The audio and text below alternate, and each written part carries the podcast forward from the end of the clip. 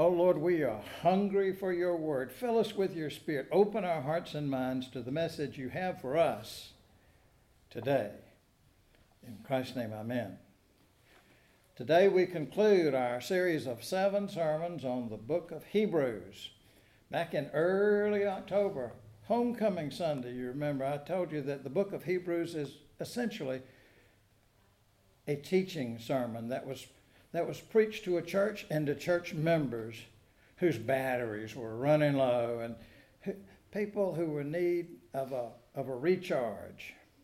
Kind of like my Fitbit tells me every once in a while battery low, recharge as soon as possible. Well, in fact, in the fifth chapter, he actually said to these folks what they needed was somebody to teach you an introduction to the basics about God's message.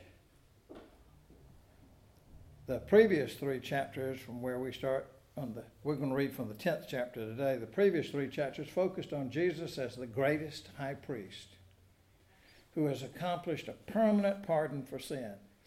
And in the first part of our reading today, kind of summarizes that message. And then, then they give an answer to the question I ask y'all after the prayer of confession each week. In response to this gift of God's grace, how then shall we live? We'll see what their answer is. So listen now for God's word for us in the 10th chapter of Hebrews. We'll start at the 11th verse. And every priest stands day after day in his service, offering again and again the same sacrifices that can never take away sins. But when Christ had offered for all time a single sacrifice for sins, he sat down at the right hand of God. And since then has been waiting until his enemies would be made a footstool for his feet. For by a single offering he has perfected for all time those who are sanctified. And the Holy Spirit also testifies to us, for after saying, This is the covenant that I will make with them after those days, says the Lord, I will put my laws in their hearts, and I will write them on their minds.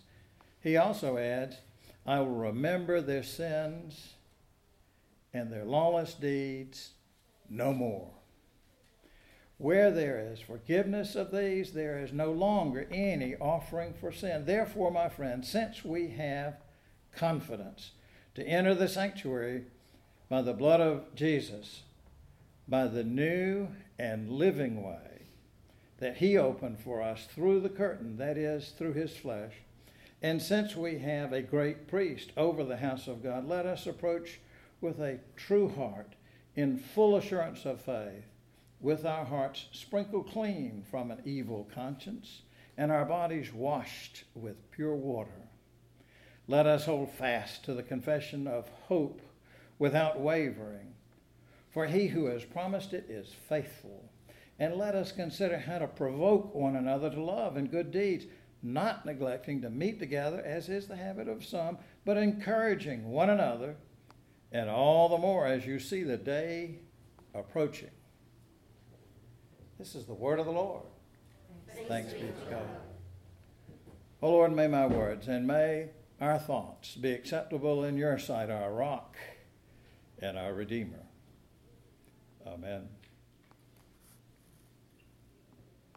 Are you on the path of the new and living way? Our Hebrews passage begins by stating again that core message of the book Christ offered for all time a single sacrifice for sins, a single offering he's perfected for all time. Those who are sanctified. Remember, sanctified means being made holy. You are saints not because you are perfect people and have worked miracles and whatever. You are saints because God is making you holy. Then the saving work of Jesus is said to fulfill the prophecy of a new covenant that we read about in the 33rd chapter of Jeremiah.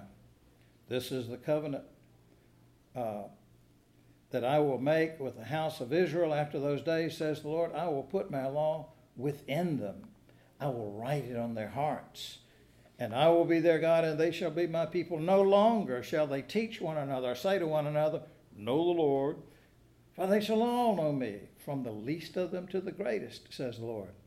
For I will forgive their iniquity and remember their sin no more. You and I, we have been saved and sanctified. We have been made holy, not by anything you or I have ever done or will ever do, but by the sacrifice that Jesus Christ made for you and me. This unmerited, unearned gift is called grace. Now, the last six verses of our reading, starting at 19, suggest four characteristics of holy living that I think answer that familiar question in response to this gift of God's grace how then shall we live?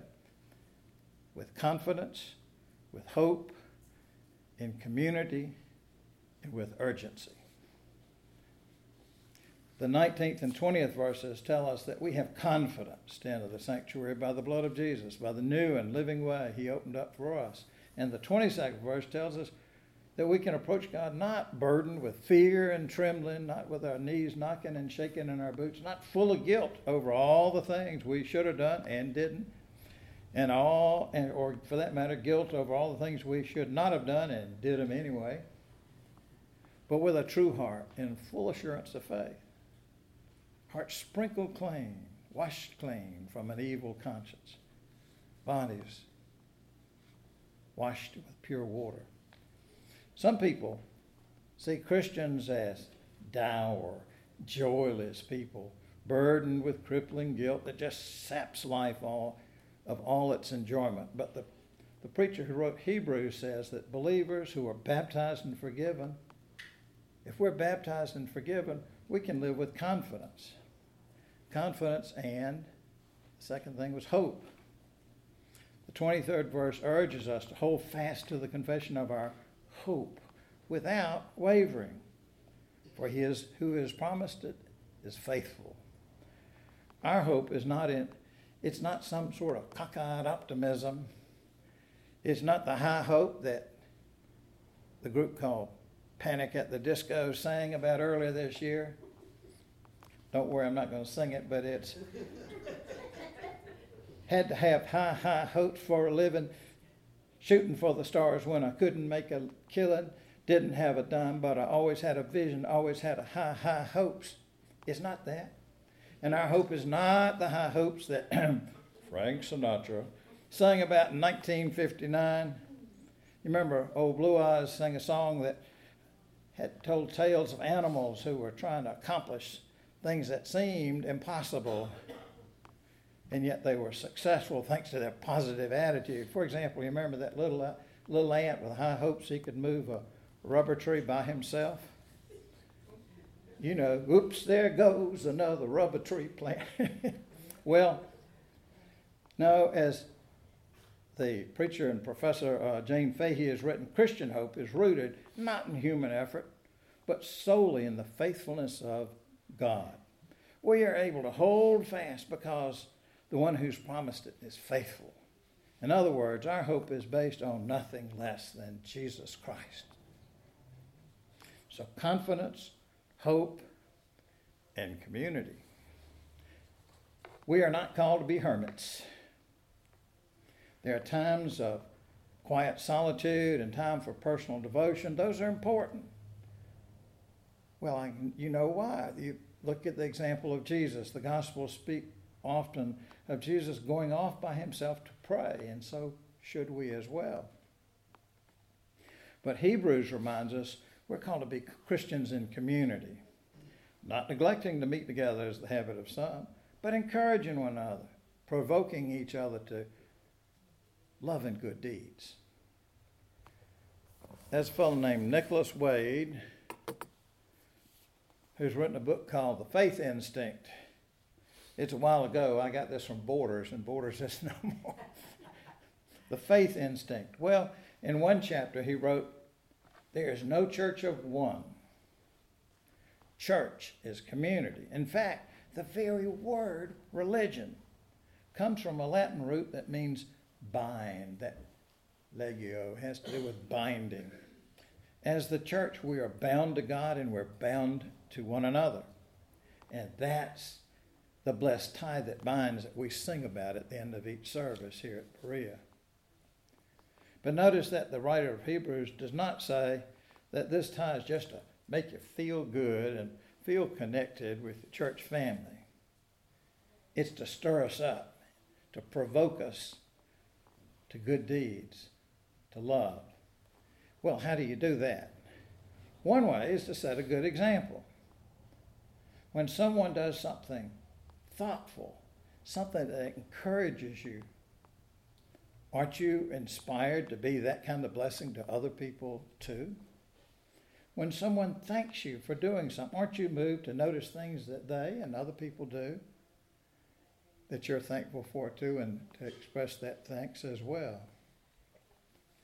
In my work as a psychologist, there were a number of times that clients would uh, tell me that they just they felt like they did a lot of good things and they just got ignored.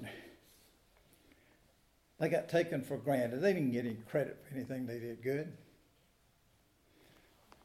Well, not just clients. I had a bunch of coworkers that had that complaint too, working for the state. Well, what I did is I encouraged them to look for things that other people did and thank them. Well, there were a lot of people kind of skeptical about that plan because it seemed kind of backwards. You see, they, they wanted to receive praise and thanks, they didn't want to give it. but the ones who tried it often told me that not only did they get some return thanks where people th- thanked them and said things that made them feel good, they found that they enjoyed making other people feel appreciated. It's a wonderful thing to have someone say to you, You have made my day. And so often a little thing will do that. Well, the fourth thing was urgency.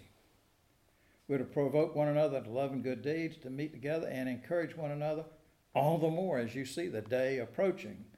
That is, we're to live with a sense of urgency. Well, perhaps you've heard the story of the, the devil meeting with three interns.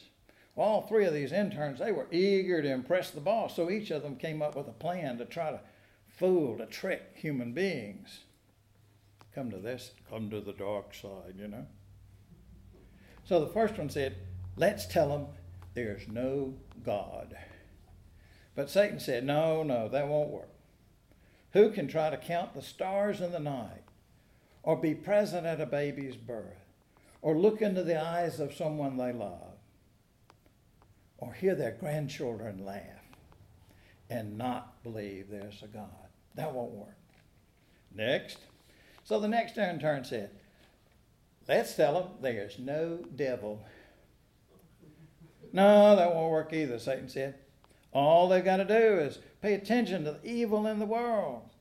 From senseless mass shootings to child abuse to air and water pollution for profit to human trafficking to endless wars, not to mention the ugly things you read on the internet. Who can see all the horrible things people do to each other? and not believe there's a powerful force of evil, whatever they decide to call me. So the in, third intern says, Well, I have a plan. Let's tell them there is no hurry. And the devil said, You're promoted. That is brilliant. You see, each and every one of us has an appointment with our Maker a time when we just might have some questions to answer.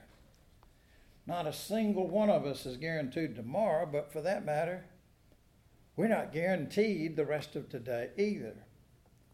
So we need to live with a sense of urgency. We need to live what Hebrews call the new and living way that comes with confidence and hope and community and urgency. So now the question is what are you going to do in response? Are you going to accept that gift of grace? You know, with gratitude, following after the Lord Jesus Christ, who calls us to love God with heart and soul and mind and strength and our neighbors as ourselves. You see, Jesus Christ has invited you and me to a new and living way. Will you follow him? Thanks be to God not just for the week of the Thanksgiving holiday, but every day. Count your blessings and be thankful to the God who made all that is, to the God who knows you by name, knows all about you, and loves you anyway. Be thankful for Jesus Christ who lived and died and rose again so that we might have eternal life. And be thankful for the Holy Spirit who comforts us when we face problems that look impossible to us and reminds us that nothing is impossible with God. And now may the Lord bless you and keep you and give you peace. Amen.